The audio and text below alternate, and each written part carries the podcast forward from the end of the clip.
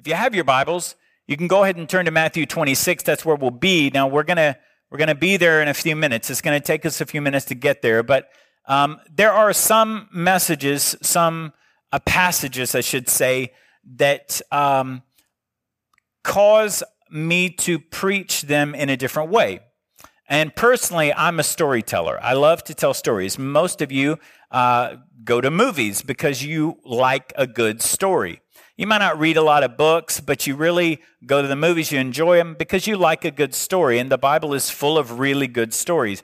And so I love to tell a good story. Um, and uh, so this passage of Scripture really lends itself to that kind of idea. And so it's going to be a bit of a story. We're going to get to Matthew 26 in a few moments. Now, if you're first joining us or joining us for the first time, uh, we've been in a sermon series called In His Steps, where we have traced Christ's life chronologically.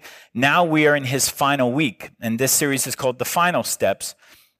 And uh, um, so we have gotten to the point in Christ's last week, his final week between Palm Sunday and Resurrection Sunday. We've arrived at Thursday night. And as you well know, if you've been here for several weeks, there's been a lot that has happened specifically on that evening. And we're still there. Um, so we know that from Thursday at sundown, Jesus celebrated the Passover, the Last Supper, we call it. But he celebrated Passover with his disciples. Um, and uh, so from Thursday at sundown, when he celebrated the Passover, to Friday at sundown, when uh, before Christ was buried, he was buried right before sundown. Um, it was an action packed 24 hours. It's probably the most action packed 24 hours in the Bible anywhere. And before we get into the events of Matthew 26, we need to take a step back so that we can understand these events in their full view. The title of the message today is Living Between the Gardens. And if you did get a bulletin, there's a little sheet inside where you can fill in some blanks, follow along, jot down your own notes, what impressed you, not what impressed you, but what your impressions were as I'm sharing this today. Um, so the first thing we see, the first a garden that we come across in the Bible is the Garden of Eden. And I said we were taking a step back. So we're going way, way back. But Eden represents perfection. And that's their first blank if you want to write that down. The first garden is Eden, and it represented perfection. In the beginning, Genesis chapter 1, the very beginning, God created the heavens and the earth. And when he created the earth, he made a very special garden that was separate from all the other beautiful places that he had created. He called that garden Eden.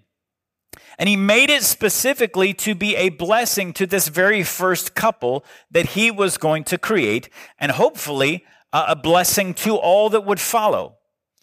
Adam was made out of dirt outside the garden. He was not created in Eden. He was actually created outside of Eden from a, a, mound of dirt. And then he was made by God and placed in Eden so that he could enjoy all of the aspects of that garden. And he was told to enjoy it, to work it, and to keep it. And when Adam was told to keep the garden, that word in Hebrew means that he was now in charge of it. He was responsible for it. He was supposed to protect it. He was supposed to celebrate it and to preserve it. Now, Eve was created from Adam's rib. And they experienced perfection in a way that you and I have never known.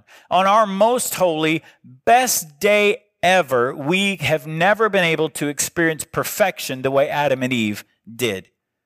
There was no sin, there was no sickness, no allergies, no COVID, no sadness, there was no guilt, no condemnation, there was no pain. There was only joy, love, peace, and contentment. They were surrounded by life. They were surrounded by fruit. I mean, eh, imagine, put yourself in that story, put yourself in that place as either Adam or Eve. You'll fall into one of those categories. And so put yourself in the garden and imagine taking a bite of a banana for the first time. And nobody is there to tell you, you got to peel it first. Because it tastes totally different when you peel it versus when you just take a big old bite. Imagine coming across a jalapeno for the first time. And nobody tells you what it is. It's colorful. There's red ones too. And those are really fun. I once mistook that for a Roma tomato because it was on my pizza. I thought it was a Roma tomato. It was not a Roma tomato, and it was a mistake I'll never make again. And so they're surrounded by animals that mean them no harm. They're surrounded by fruit. They're surrounded by uh, a, a, a, scenario. They're surrounded in, they're in life, and there's no fear because they existed in a perfect state in God's love. That was God's desire. The state of existence that Adam and Eve enjoyed was what God wanted for every human being to enjoy. He created humanity in perfection and he gave them one command in order to stay in that state. Do not eat of that tree. One specific tree, the tree of knowledge of good and evil. You see, Adam and Eve only knew good. They didn't know evil. And God, I don't think, wanted them to know about evil. He didn't want them to know about Satan's realm and the symptoms of sin. He only wanted them to know perfection. The easiest way to stay in that state is to stay in a position of obedience to his command. Now, I don't think, this is my opinion, but I don't think the fruit in and of itself was evil because the fruit was created by God and he put it in his perfect garden. Eating the fruit isn't a sin unless you're told, don't eat the fruit.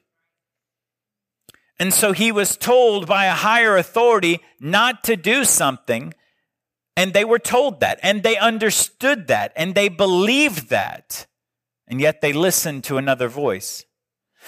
And you even hear a little bit of confusion, a little bit of um, disparity when God tells Adam, do not eat, and then Adam tells Eve, do not eat, don't even touch it.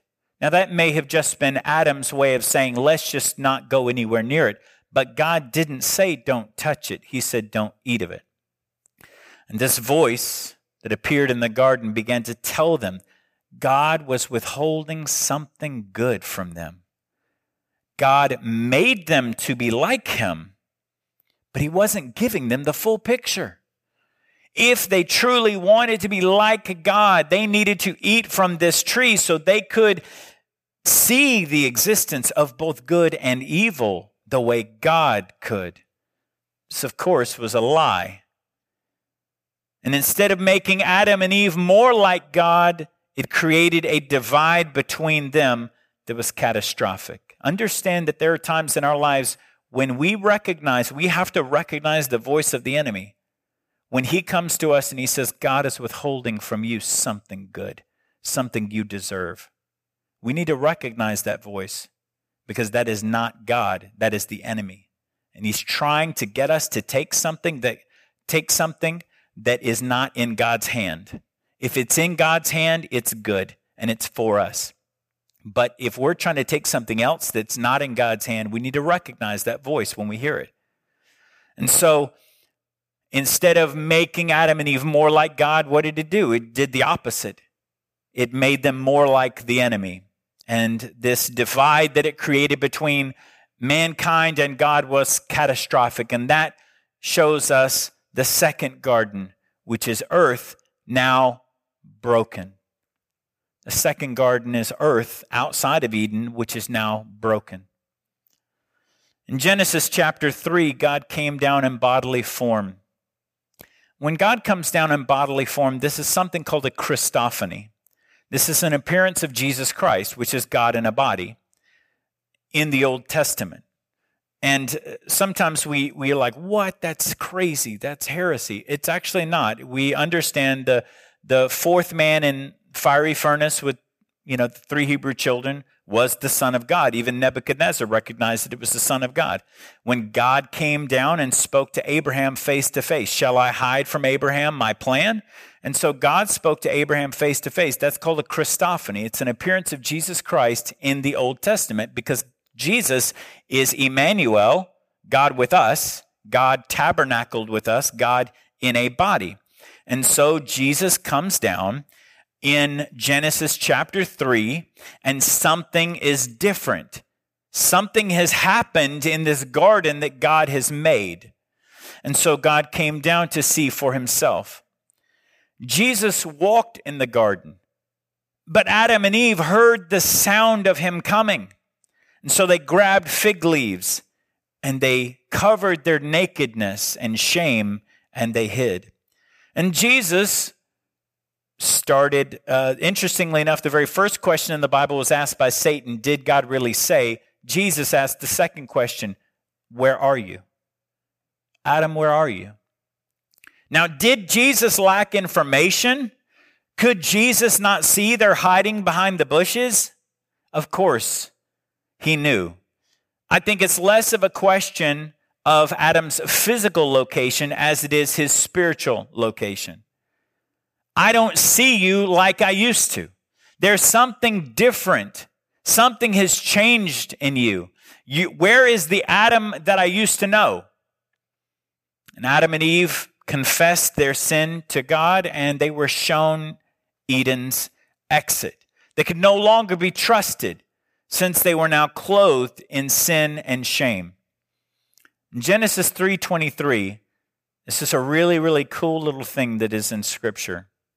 Genesis 3:23, it says that God sent them out from Eden to work the ground from which he was taken. I want you to imagine the incredible irony of being walked to this spot.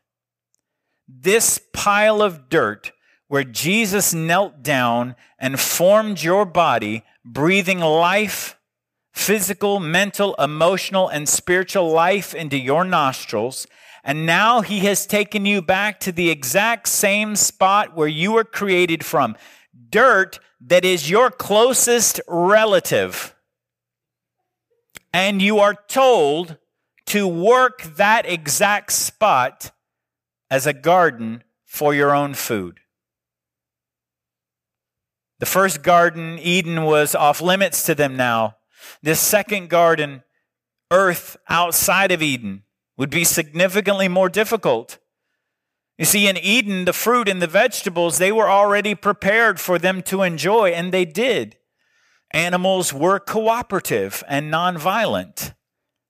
You could actually walk a cat on a leash if you wanted to. You can't do that now. They're not cooperative. If you call them, they don't come. And so, but once sin entered the world, I'm sorry, cat people, once sin entered the world, Adam and Eve now had to plant their own crops. They had to grow their own food. They had to tend their own garden. They had to deal with weeds and thorns and thistles. They had to prune their own trees and they had to try to not get eaten by the wild animals that now inherited a sinful nature when mankind did. I mean, if you're Adam and Eve and a lion comes at you, I don't know what the odds are, but they ain't good. You don't have any weapons to defend yourself. It's just you, Eve, and this. Anyway, we'll move on. You get it. And so, because of Adam and Eve, this new garden, earth, outside of Eden's borders, was broken. Sin had created shame, created guilt, created pain and sadness, sorrow, despair, anxiety, depression, and brokenness. And what was once whole and beautiful has now become broken and defective. Mankind had soiled God's creation through their foolish acts, choosing to believe a lie rather than the truth of God's word. For 4,000 years, mankind struggled to repair the damage that Adam and Eve had done. For 4,000 years, there was searching, there was sacrificing animals, There was struggling to worship a God they couldn't see with their when, when their next door neighbors had built an idol that they could see and bow down to. 4,000 years of frustration, wondering if they were clean enough, good enough, righteous enough, holy enough. God provided guidance and assurance, but there had there had to always be that lingering question, as it is still in our relationship with God Am I right with Him? Am I right with Him?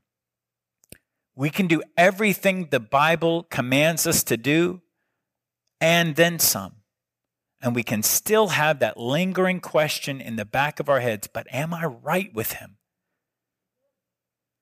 At the perfect time, Jesus was born on this earth to answer that gnawing question.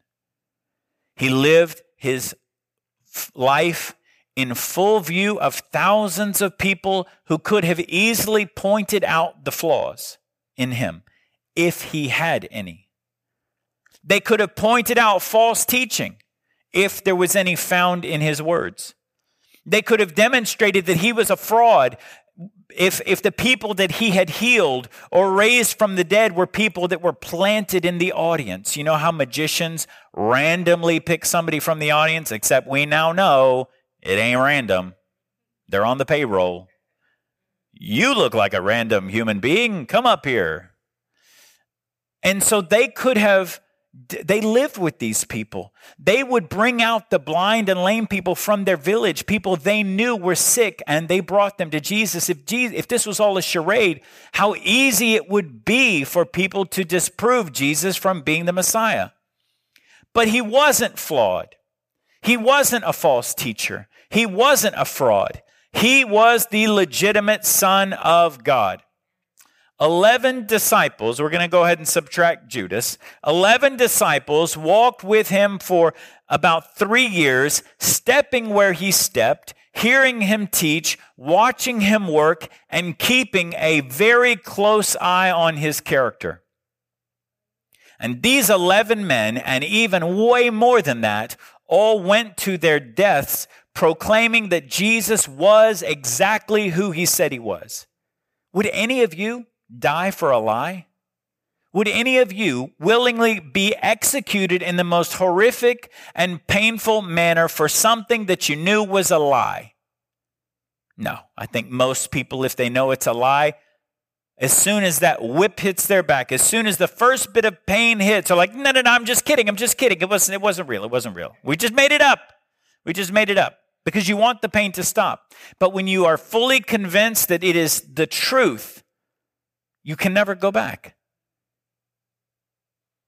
And so, nearing the end of his ministry and the end of his life, Jesus walked into a third garden. And this is where we pick up in Matthew 26, looking at verses 36 through 38. I have it up on the screen. It's in the ESV version for you. It says, Then Jesus went with them to a place called Gethsemane. And he said to his disciples, Sit here while I go over there and pray. And taking with him Peter and the two sons of Zebedee, which are James and John, he began to be sorrowful and troubled. And then he said to them, My soul is very sorrowful, even to death. Remain here and watch with me. So we come across the third garden, which is Gethsemane. It's a garden of sorrow. Gethsemane represents sorrow. I think it's interesting. If you want to write this down, the word Gethsemane means an oil press. Gethsemane means an oil press. Olive oil was actually considered to be one of the best medicines of their day. And this place was known for its olive groves. So, how fitting that this is the place of greatest pressure for Jesus, but the place where the fruit of his righteousness will be most demonstrated. He took Peter, James, and John a little bit further into the garden than the other disciples. And Jesus probably changed right before their very eyes. Just a couple hours earlier, they had celebrated the Passover and they had eaten food and they had sung hymns of praise to God. And then the disciples decided to argue about who's the greatest. In a, in a church service, basically, they decided to have an argument. And Jesus, instead of giving in to their argument, he got up from the table and he began to wash the feet of the disciples, demonstrating who really was the greatest. It's the greatest servant. And he had prayed over them, the, what's called the high priestly prayer. That's what we covered last week.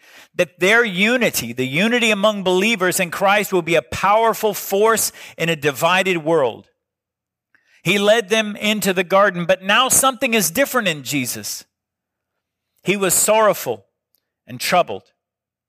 In the Greek, it's grieved and distressed. He is headed for betrayal. He's headed for suffering. He's headed for death, and he knows it.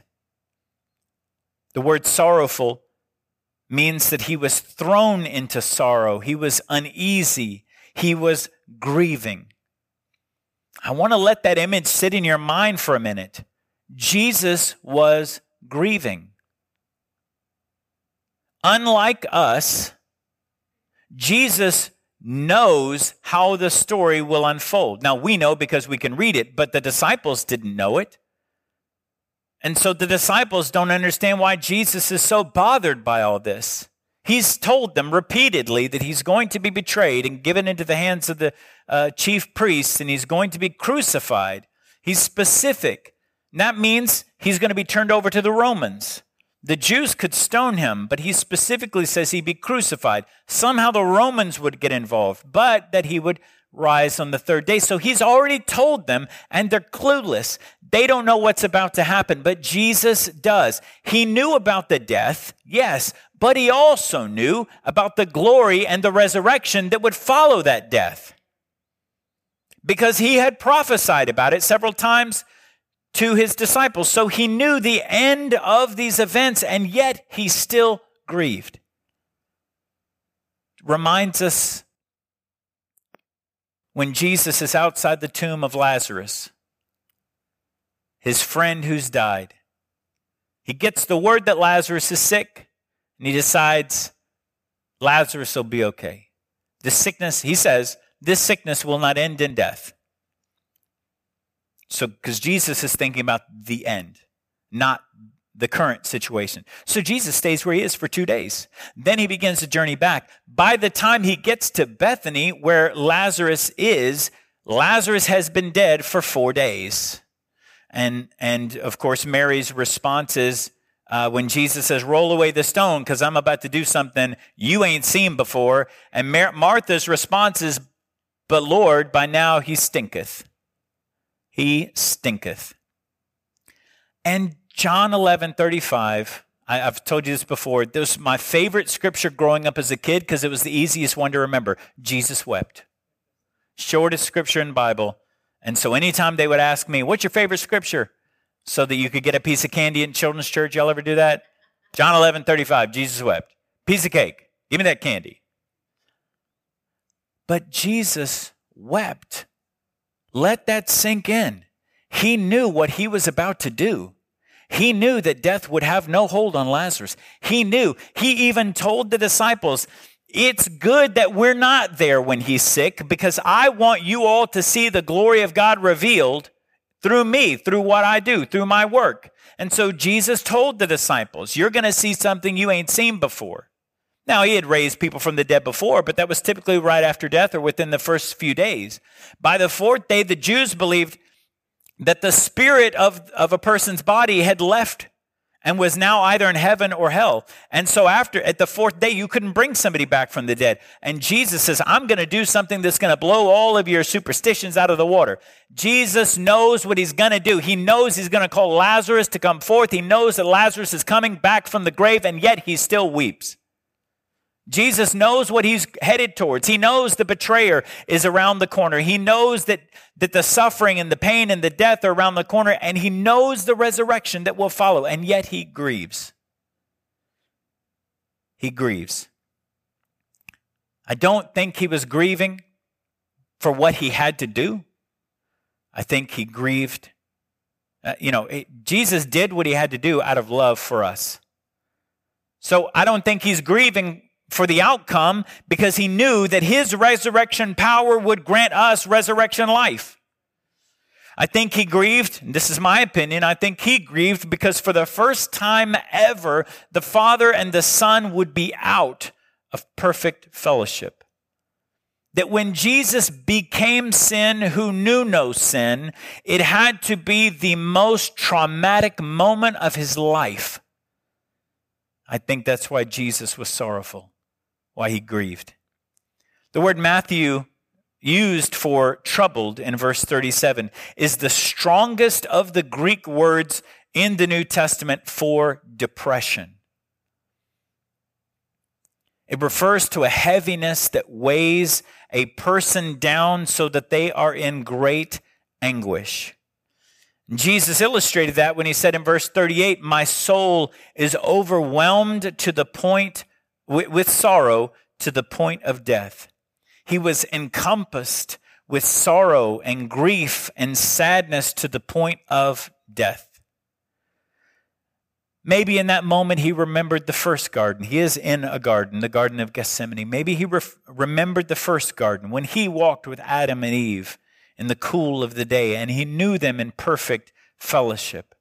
Maybe he thought about how they had ruined Eden and how he had expelled them from the first garden to work the earth from where Adam had been taken. And now the earth had been broken and tainted by sin. Maybe he thought of the perfect unity of the Father, the Son, and the Holy Spirit that they had all had until now when that unity is threatened by sin's consequences. Maybe he thought about the suffering that mankind had allowed and would allow for thousands more years because of their own sin and because of their own selfishness. Maybe he thought about you. Maybe he thought about me. Jesus told Peter, James, and John to stay with him and watch, be vigilant, be cautious, be present.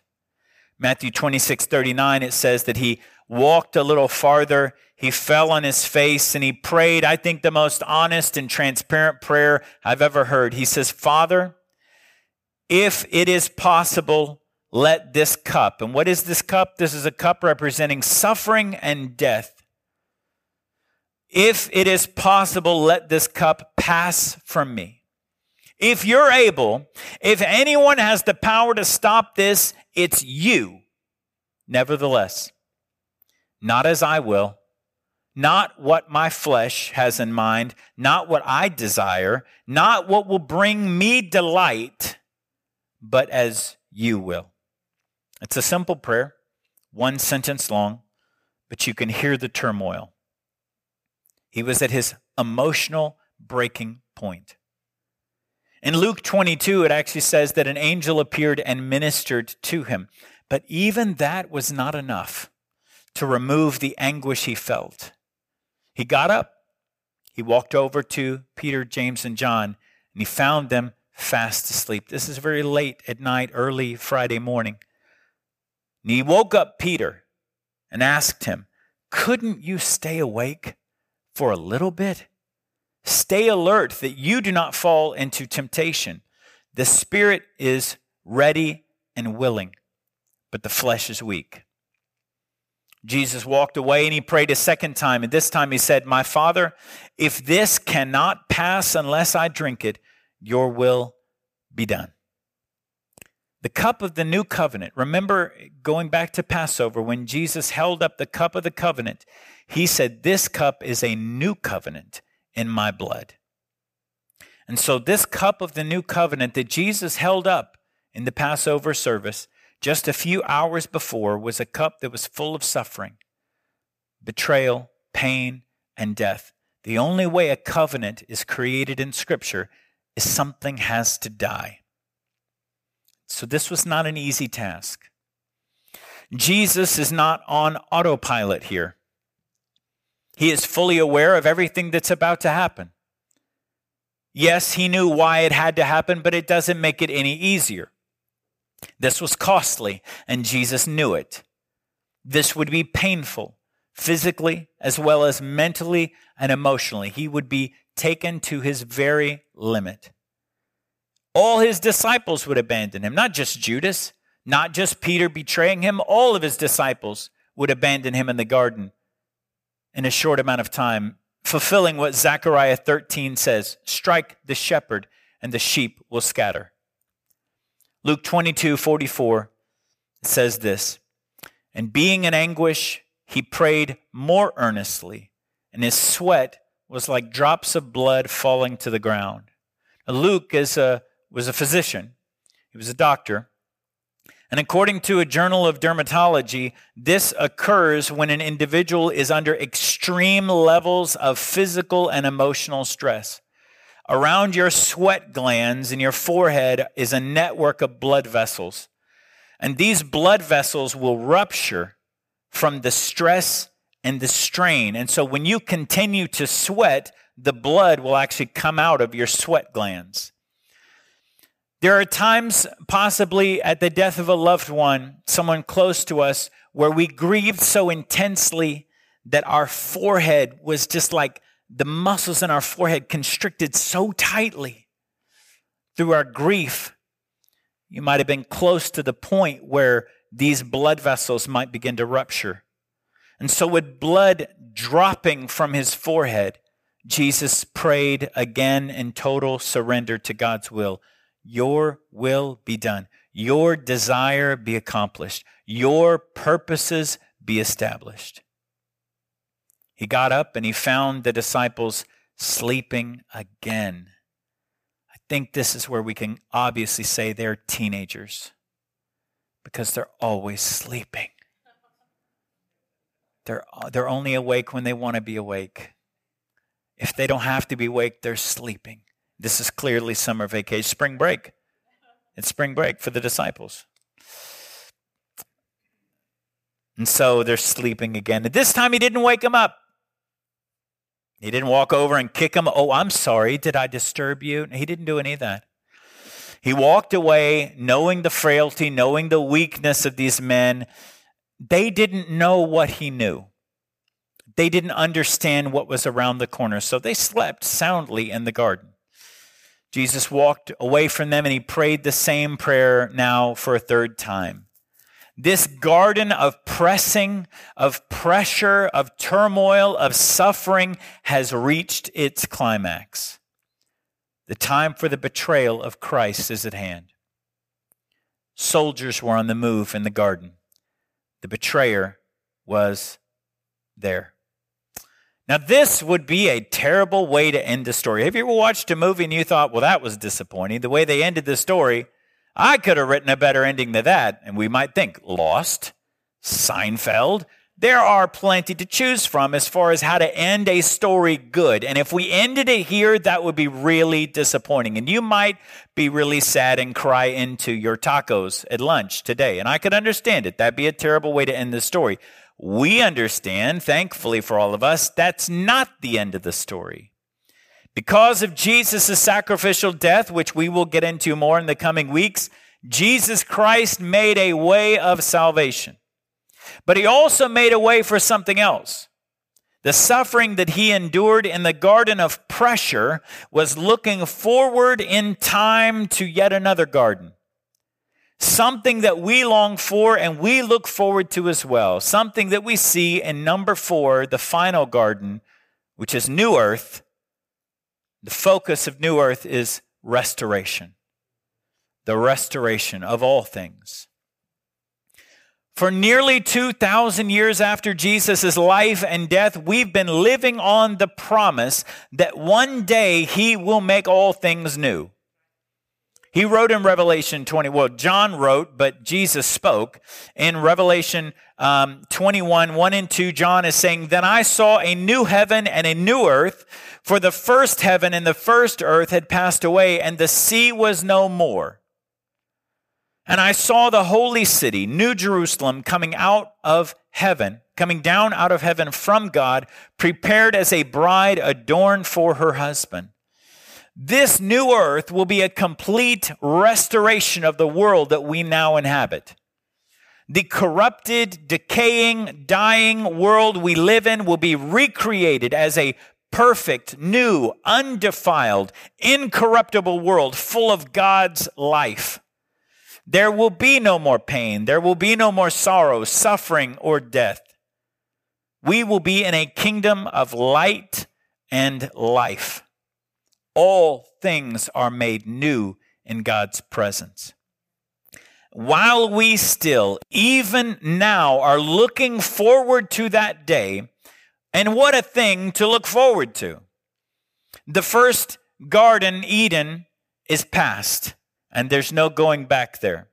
The second garden, Eden, uh, earth, was broken and lost and corrupted, and there is a third garden, the garden of pressure, the garden of Gethsemane that is a place of sorrow and sacrifice. And yet, when Jesus rose from the dead out of that garden tomb, it ultimately led to our redemption. So, in the fourth garden, what was redeemed will now be restored. We still live between the gardens. For 2,000 years, we've been living between Gethsemane and this new earth. We're not at the fourth garden yet, but we are well on our way. And we see around us the need for God's restoration in this world. We know how lost and broken our world is. And so we hold on to the promise that one day Jesus' own words from Revelation 21 5 will finally be realized. Behold, I am making all things new.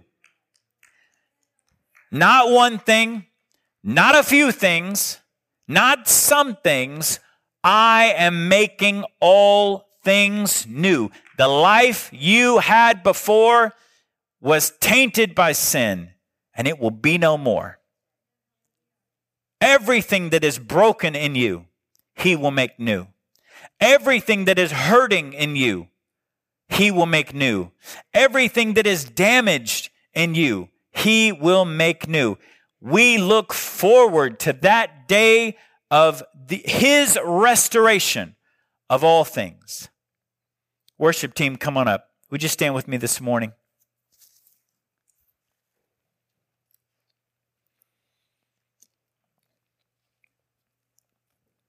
Question we need to answer is what is our responsibility as we live in between these gardens? What are we supposed to do? Yes, we know the truth, but what has God commanded us to do while we wait? We are supposed to share the story of Jesus Christ with as many people as we can, in all the ways that we can, at all the times that we can that nothing else in this world will transform people like the power of Jesus Christ. Nothing else will ever satisfy the longing in their hearts like Jesus. Nothing will ever save them from the power of sin like Jesus will. As the old song asks the question, What can wash away my sin? What can make me whole again? And it answers, Nothing but the blood of Jesus. Nothing, nothing, nothing. Folks, our world is looking. They're looking for something. They're looking for something that will make them whole again. And the answer is something we have. We have the answer to that question. When they ask, What will make me whole? What am I missing? What do I lack? When the rich young ruler came to Jesus and he said, I've kept all these, all these commandments since birth, which is not true. It's not true. You can't keep your commandments from birth. Come on now. Newborns are very selfish. I've got twin three and a half year olds in the in the nursery. They're three and a half. They're still selfish. They still don't keep the commandments. And so this young man said, I've kept all these from birth. What do I still lack? And that is the question that our world is asking. Possibly non verbally, They're not asking the question, you know, they don't always ask the question verbally. They sometimes ask it through their behavior. I did this and it didn't satisfy. I did this and it didn't satisfy. What will make me whole again? Nothing, nothing, nothing but the blood of Jesus. Oh, precious is the flow that makes me white as snow. No other fount I know, nothing but the blood of Jesus. So when we look for atonement and covering and forgiveness of our sins, it says, Nothing can for sin atone. Nothing good that I have done. Nothing but the blood of Jesus. And so while we wait for the final restoration of all things, our responsibility is to know Him and to make Him known. Yes, we long to be caught up with Him. We long to get out of Dodge. We long to get away from the brokenness and the pain. We long to be in heaven, but, why, but we need to take as many people as we can with us. We've been going through this series on Wednesdays through the book of Revelation. Folks, spoiler alert, you don't want to be here when it all happens. Read Revelation if you haven't before. You don't want to miss the rapture. You don't want to be here when God begins to pour out his wrath on the unbelieving world. The life living for Jesus Christ, as hard as it may seem to you now, is way easier than it will be during the great tribulation. And so our job is to, you know, we, we long to, to be caught up with him, but we need to take as many people as we can. And people can only do that when we are being faithful witnesses living out the Christ life in front of them, sharing the grace and the message of Christ with all we come in contact with. Now, for some of you, you may know the gospel, you may know all about Jesus, but you n- would be honest and say that your heart is far from Him. Now is the perfect time to make that change. Right now, just bow your heads for a moment. Even if you feel like, man, I'm, I'm in good shape, there are times where we do something God doesn't want us to do, and there's times we don't do something that God does want us to do. There's times our attitudes need to be under His control. So, right now, just ask for God's forgiveness for any sin in your life a sin you committed, a sin in your attitude, a sin of something you should have done that God told you to do and you didn't do. Ask for God's help to be more like Christ, to love Him more than you love that sin, to love Him more than you love that sin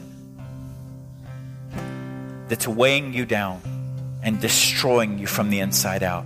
When you love Jesus Christ more than you love anything else, nothing will have a hold on you. You will be forgiven and free in Jesus. Father, forgive us of our sins. Cleanse us from our trespasses and, our unrighteousness. Our desire, God, is to be in unity with you. You have made the way that we you, that we couldn't make. You you paved the way. You did what we couldn't do. You offered yourself as a sacrifice, the, the greatest sacrifice to atone for our sin. Let's, let us take ownership of that. You died for our sin, my sin. So, Lord, we, we ask for your forgiveness and we receive the hope and the grace of God that we now look forward to a day when you will restore all things. And Lord, cause us to be obedient not, be, not being disobedient like Adam and Eve were, where we know what you've told us to do and yet we ignore it, but we choose to be obedient sons and daughters, and we choose to go into all the world and make disciples of all nations. We choose to invest the, this gospel message into all the people we can in all the ways that we can. Help us have our eyes open to those opportunities where we can give an encouraging word, where we can share the grace and message of Jesus Christ with someone. In Jesus' name we pray. Amen.